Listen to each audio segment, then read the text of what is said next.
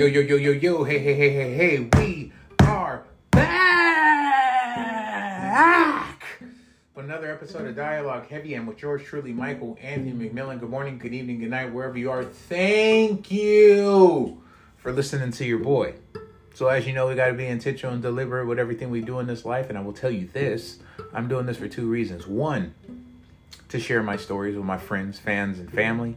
And two, get the maybe the acknowledgement or the the the people out there in the entertainment world to notice how skilled your boy is and get their attention and hopefully they can help me share my um my talents with the world. So, I got a new story for you guys. It is called Hindsight.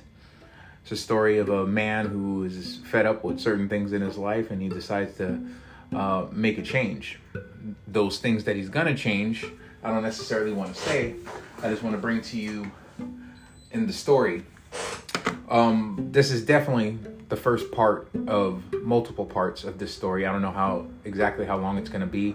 I kind of feel like I know where to, I want to put this ending, and um, it's going to be a tough one because it's a heist type story.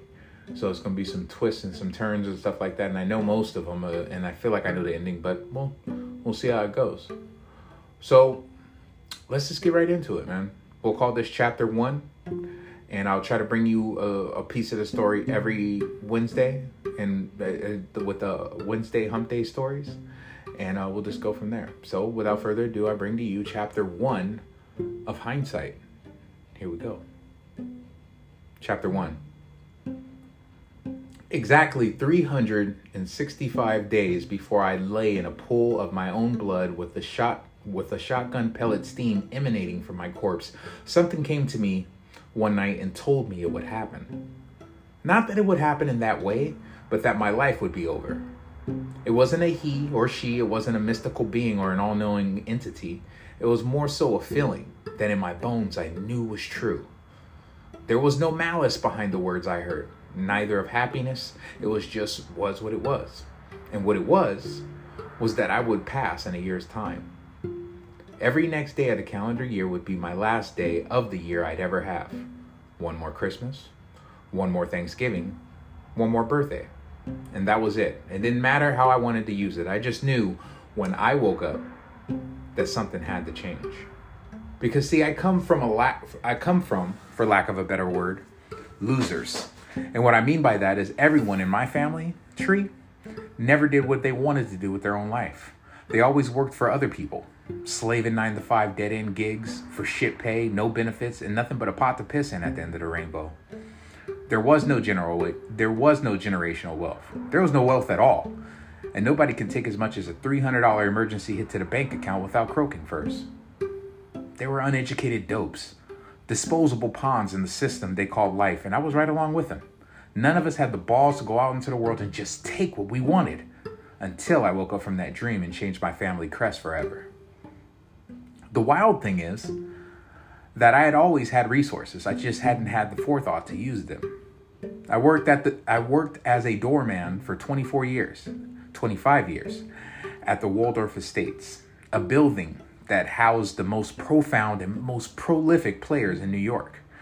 You had Wall Street guys, surgeons, CEOs, entertainers, you name it, and we had it and I was the stoic, fun loving giant they trusted because I was their first line of defense against all things crazy, like ex girlfriends, even crazier ex husbands, freeloading family members, and or beggars on the street efforting to get a piece of their hard earned possessions.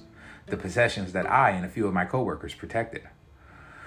I had the keys to their million dollar homes and vehicles. I knew their schedules and of their secret hideaways. I even had access to their precious $50,000 poodles, named poodles, that they cherish, some more than their own kids. I watched these people come and go and leave in and out of the country for years to places like the Swiss Alps or the Greek islands, and they would come back gloating, telling me I just had to go, knowing that unless I was in their goddamn carry on, that it was impossible for me to go. They would present to me $100,000 timepieces and actually ask me to choose from which one to give as a first present for a mistress they wanted to entice. Like I knew what the hell I was talking about and they bickered too, all the time, about other people in the building and how much more they made in comparisons to them. They gossiped and obsessed about outlandish things they had and or how shitty another resident was. Then, in a split second, smile on their face and compliment them as they passed in the lobby. it was crazy. It was like the bullshit tabloids you read about, but only in real life being played right in front of you every day. Now, ironically, it was I that felt sorry for them. They knew not what they did to a degree, and a lot of them, while being while playing the rich playboy or an heiress of some grand Fortune 500 company to the outside world, on the inside were lost souls, subsistent beings that mistook commodities they owned as the value and character of a person. They had no real friends, and family gatherings to them were pissing contests to see who had the hottest new model from Fashion Week or the newest, freshest, most exclusive car that would come out to the public that didn't come out to the public until the following year. Most of them were about as deep as a bird bath and had nothing real to say or interesting to add to a conversation, unless it was tied to money, and even if it was, probably something that they saw on CNN or read in a newspaper two minutes earlier. And me? I would just nod or smile during their tirades, never to agree, but more so to appease them in the moment. Then go downstairs to the break room and laugh with my coworkers about how ridiculous and the new narrative or, or ongoing joke was. But for whatever reason, they loved me. Nothing negative was said or tolerated, and no ill wills were lasted. If you if you were new to the Waldorf, it wasn't long before you called on old old Bernard or Mr. Beansy, as the kids called me for something, and I was well respected. Shit, dare I say it, I was even feared. If you got on my bad side and it got back to the board, all of a sudden you got fined for some arbitrary infraction, and everything you did from then on was talked about amongst the community. It was that serious. Now, to anybody else in the city that never sleeps, I was nothing. 65 year old black veteran that fetched for white folk for a living with a drinking habit and an attitude. But to the good people at Waldorf, at the Waldorf, I was a god, a trustworthy man, principle with a kind heart and a million dollar smile. And for the most part, I was all those things the good things and the bad things. And I was just fine with living a simple life, working under the shimmering chandelier of that lobby and the, with the same Chopin piano music playing on loop at quitting time, I would hit the L train and hit the 42 bus west to Brooklyn. Walk past the walk past the bodegas with the smell of chopped cheese permeating the air. Wave to the hoods and pick up my girlfriend from the liquor store before cracking her open in my studio at the house. I ate my cocoa bread and pork fried rice in front of my eating tray while watching the game, then passed out after after without a fight and got up the next day with a smile on my face. I swear I was just fine with opening opening Lamborghini doors and escorting escorts out the service exit in confidence. But the morning after that dream, something triggered me to do what I did. It wasn't the craziest thing that ever happened at the Waldorf Estates in the 25 years I'd been there, but it was something that in my wildest dreams I never thought could or should happen to me, of all people. Maybe it was the years of smiling on the outside and being an old pissed off bitter nigga on the inside, but when I overheard those two residents say what they said, I snapped. And that was the catalyst to my new life and the new version of me that just did not give a fuck. Earlier that day, the day I heard what I heard, there was an board there was a board meeting. The homeowners association had one of these every fourth Thursday of the month for a State of the Union of sorts. They discussed any ongoing issues in the building, balanced budgets, and talked about the vendors that service the joint. The gardeners that kept the rose that kept them in, that kept them in roses and lilies year round in the courtyard. The pool company that kept their sauna hot and their cool and their cool dip cold. Frederico, the Puerto Rican handyman, and the and the only vendor who had been there longer than me was discussed as well. Everybody had their own time of the year where their performance was scrutinized, and since the mm-hmm. board only allowed one year vendor contracts with the Waldorf, it was always a nerve wracking time when it was your turn. But when you spent as much time with them as I or Federico did, it was just a formality. Our renewal approval was ironclad, so I thought. I know now how stupid it was to think that way, but hey, complacency is a human trait. I thought I'd be I thought I'd be willed out of the Waldorf and an EMT at 89 or mm-hmm. something before they let me go. But when I really think about it, mm-hmm. the warning signs were right in front of me the whole time. The first sign of changing tides should have been when old Federico got replaced a year prior, but I just couldn't or maybe didn't care to see it. The Cuban immigrant and the sweetest man on the planet practically swam to the shores of Florida 30 years prior with $200 in his wet pockets, hitchhiked his way up to New York, busted his ass for eight years before he was able to start his own little business. He married Lola, had five kids, and put every last one of them through college. A good man. And what did he receive for his years of loyalty and bullshit raises that barely mirrored inflation? Replacement by a newer, younger, and cheaper handyman. I have to admit, on this one, I'm no hero either. I pushed him off the island like the residents did. Even though he would say I'm more than made up for it since, since then, I still dropped the ball on that one. But back then, I was a shoo in for renewal approval, so I couldn't be bothered. And can you believe that? I thought I was fucking bulletproof. Here I am surrounded by the biggest crooks, tax evaders, and swindlers of the free world, and I thought because I did an occasional favor, that I was somehow in a safe space. Wow, what a genius. And bam, I woke up from that dream on that morning with 364 days left, hyperventilating and sweating in my creaky twin bed. And like a normal human being of habitual nature, I did what I had done for the last 25 years. Shit, I shit, showered, and shaved while I listened to the cool jazz to the cool jazz radio station, had breakfast, and left out the door at the exact same mm-hmm. time I always did. The bus was on time, and so was the L train going east to Manhattan. The corner store six blocks from the Waldorf with the overpriced coffee was still there and serving the rest of the working community. And the only thing different about the morning was that they had changed their creamers. But it tasted better, so it was fine with me.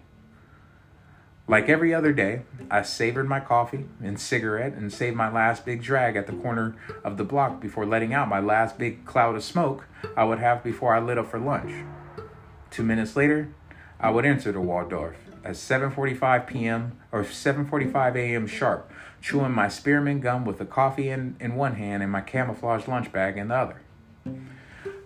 I let loose Lenny, the sleepy overnight doorman, and after a few greetings to the older the older elderly risers and young rich gym goers, I would sit at my desk and bicker about my settings on the computer and the music playing, but otherwise it was smooth sailing from there. I sat in my lush desk chair, listened to Chopin play that piano, and waited for the first task of the day. When I thought about that dr- and and when I thought about that dream, all of a sudden it felt less potent. Then just downright foolish. What the fuck is wrong with me? I thought to myself. Dead in a year? That's stupid. I was in relative and I was in relatively I was in relative good health. Definitely in comparisons to my twin brother. And for my age, I wasn't fat. I ate well, and I moved around the Waldorf, climbing stairs and lifting packages enough for exercise. My bills were paid on time on time for the most part. No bookie, long shark, or gangster was chasing me, so what could be the problem? Then right then, two things happened. At 8:15 on the dot, my eyes darted over to the conference doors to my far left, and my and two, my stomach felt like a washer machine on a spin cycle. The members and eldest residents of the Waldorf were supposed to be filing out of the conference room in wheelchairs and canes, and hadn't. And secondly, that synthetic French vanilla bullshit I put in my coffee was coming back with a vengeance my stomach and my ass were in a fist fight, and I was going to be the only one that lost if I didn't get to a restroom pronto. I waited as long as I could, not wanting the old timers to see the desk they paid good money for to be unmanned first thing in the morning, but fate had other plans. I couldn't take it anymore. I darted for the doorman's restroom that was that was 20 steps or so away from my desk and made it in five. But Lupe, of the maintenance crew had our facilities roped off for cleaning, and I had to make the country mile route to the con- conference rooms. I used the side entrance not to be seen by the board and barely made it on time before I blew into that bowl everything I ate for the last week. I sat there in quiet relief, wiped, flushed, and was ready to go out the was ready to go out the door. Sorry, guys.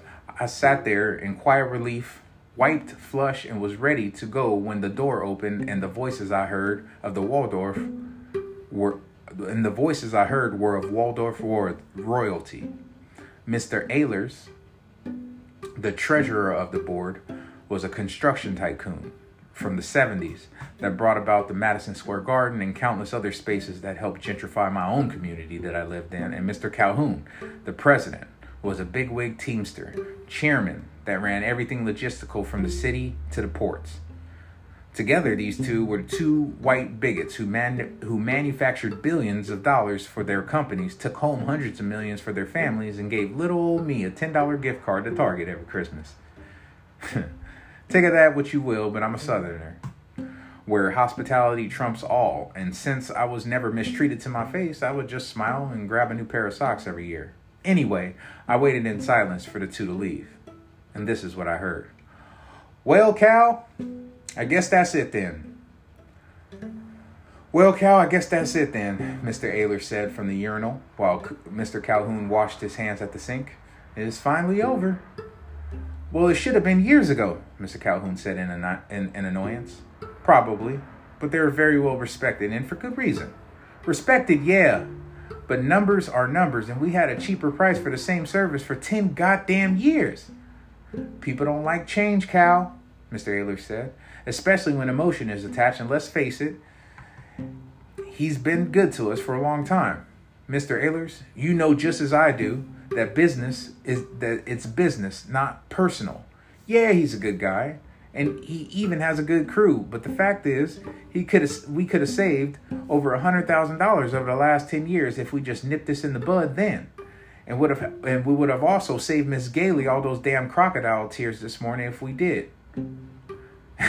yeah, she did look pretty ridiculous up there, pleading for him like she was on death row, wasn't she? Right?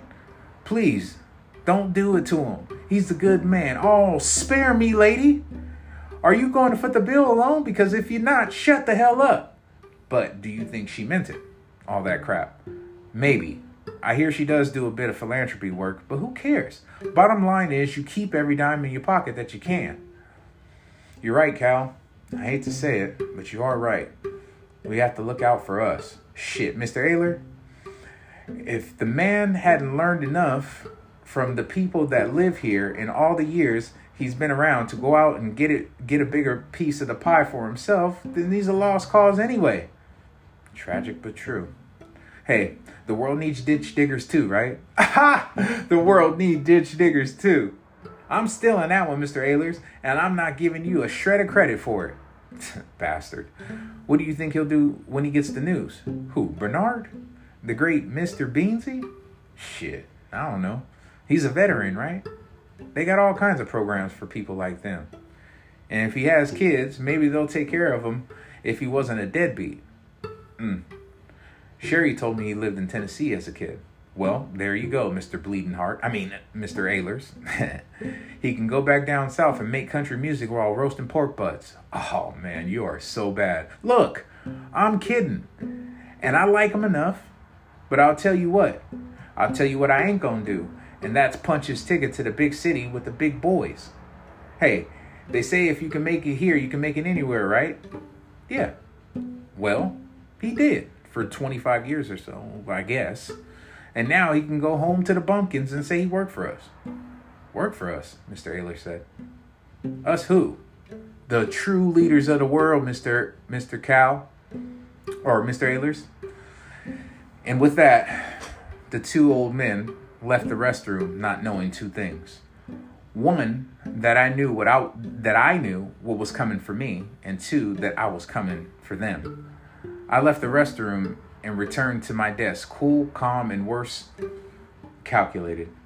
My mind and body synced together, and the energy surged from inside of me like a tidal wave. I never really felt anything like that in my life before. I was of true purpose, and just like the voice I heard in my dreams, it wasn't of kindness or malice. It was just was what it was. And I returned to my desk, pulled out my book of notes usually used for things to remember at work, and I began to write plans. Very intricate and tedious plans. It was going to take a lot of thought and a lot of effort, but eventually I figured out what I was going to do. And what I was going to do was put off, pull off the greatest robbery in New York City's history. And boom! Beep, beep, beep, beep, beep, beep, beep. What do you guys think about that? Yeah, hind sight. So we got Mr. Beansy, um, Bernard, old black man, works for um, a this high rise place. Uh, you know, you you name it, you picture it in Manhattan, one of those big places that have the doorman out there, like the like the Plaza Hotel or something like that, and um, well respected guy, very nice guy, and stuff like that, that does all these crazy and strange things for these people and helps them out and knows all their business and everything, and they're gonna throw him out on the street soon. And um, I don't know if it's a telepathic thing that having that dream of dying before, it was just a a coincidental thing, but um, he had that dream the night before, and then the next morning he figured out that everything in his life was about to be shifted on its axis. You know, it was about to be put on its ass. So he's gonna have to figure this thing out and see how he's gonna. I don't. I guess it's a revenge story. You know, he's gonna try to figure out how he's gonna get that piece of the pie that uh, Mr. Cal was talking about. But um, I'm still writing this situation, and this is pretty much all the way of what I got into, even though I had some thoughts of where I want to go next. But um, we're gonna see what's happening. I've been watching a lot of heist stories and heist movies, the Ocean series and stuff like that, to try to, you know, figure these things out and put a plan together and put the all the elements in the equation to figure it out and see what we're gonna do, and we'll see what happens, man. So I hope you liked it. I hope you um, you listened to it, and if you didn't, I hope you learned something from it. And I appreciate you guys for listening, man. New story, hindsight. Here we go, and uh, I'll catch you guys on the next one. So until then, peace. I'm out of here. Shoo.